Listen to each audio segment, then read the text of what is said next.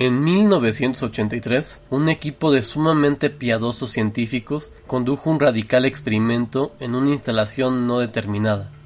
Los científicos habían teorizado que un humano sin acceso a ninguno de sus sentidos o modos de percibir estímulos sería capaz de percibir la presencia de Dios.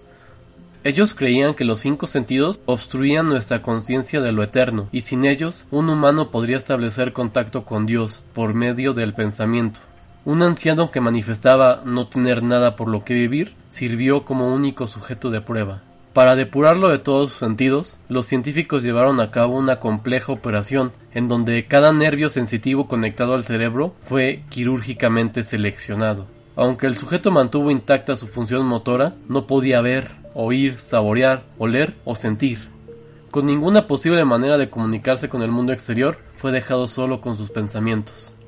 Los científicos le monitorearon mientras hablaba en voz alta acerca de su turbio estado mental, frases incoherentes que no podía ni oír. Después de cuatro días, el sujeto aclamó estar escuchando susurros e ininteligibles voces en su cabeza. Asumieron de que eran indicios de una psicosis. Los científicos prestaron poca atención a las inquietudes del hombre. Dos días después, el sujeto dijo poder escuchar a su difunta esposa hablarle, y más aún, aseguró poder dialogar con ella. Los científicos estaban intrigados, pero no estaban convencidos hasta que el sujeto comenzó a darles nombres de sus parientes muertos. Repitió la información personal de ellos, que solo sus cónyuges y sus padres podían conocer. En este punto, una porción considerable de los científicos abandonaron el estudio. Después de una semana de conversar con los fallecidos a través de su mente, el sujeto se puso ansioso, diciendo que las voces eran abrumadoras, en cada segundo que permanecía consciente, su mente era bombardeada por cientos de voces que se negaban a dejarlo solo. Con frecuencia se arrojó contra la pared, intentando provocar una respuesta al dolor. Él rogó a los científicos procedantes para que pudiera escapar de las voces al dormir. Esta táctica funcionó durante tres días, hasta que empezó a tener desagradables pesadillas. Insistía en que él podía ver y escuchar a los fallecidos en sus sueños. Un día después, el sujeto comenzó a gritar, y desgarró sus no funcionales ojos, con la esperanza de sentir algo en el mundo físico. El sujeto ya histérico clamaba que las voces de los muertos se volvieron insoportables, hablando del infierno y el fin del mundo. A partir de ahí, él gritaba No hay cielo, no hay perdón por cinco horas consecutivas. Continuamente rogaba para que lo asesinaran, pero los científicos estaban convencidos de que faltaba poco para que estableciera contacto con Dios. Después de otro día, el sujeto ya no podía formular oraciones coherentes. Aparentemente enloqueció, comenzó a titular a mordiscos la carne de su brazo. Los científicos intervinieron atándolo a una mesa para que no pudiera quitarse la vida. Después de unas horas de estar atado, el sujeto detuvo su lucha.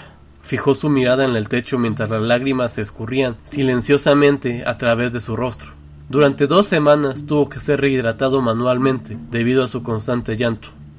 Finalmente, giró su cabeza y, a pesar de su ceguera, hizo contacto visual con un científico por primera vez en el estudio.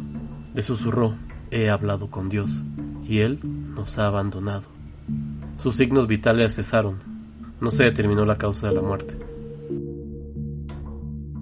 Y bueno, ojalá hayan disfrutado el tercer episodio de Creepypastas Clásicas. Esta es una historia que a mí me gusta y que cuando lo escuché hace muchos años dije, ah, está muy, muy buena. Entonces ahora se las traigo a ustedes con mi narración. Y sin más, les pido que compartan este audio, lo compartan con sus amigos o familiares o a gente que le gusta el terror, no con menores de edad obviamente, pero que lo compartan. Estamos en Twitter como arroba terminalnoche y recuerden que me pueden mandar correos a, a terminal de la arroba gmail, todo junto con minúsculas, si tienen alguna experiencia paranormal o quieren contarme alguna historia o quieren que investigue sobre algún caso ya sea real o ficticio.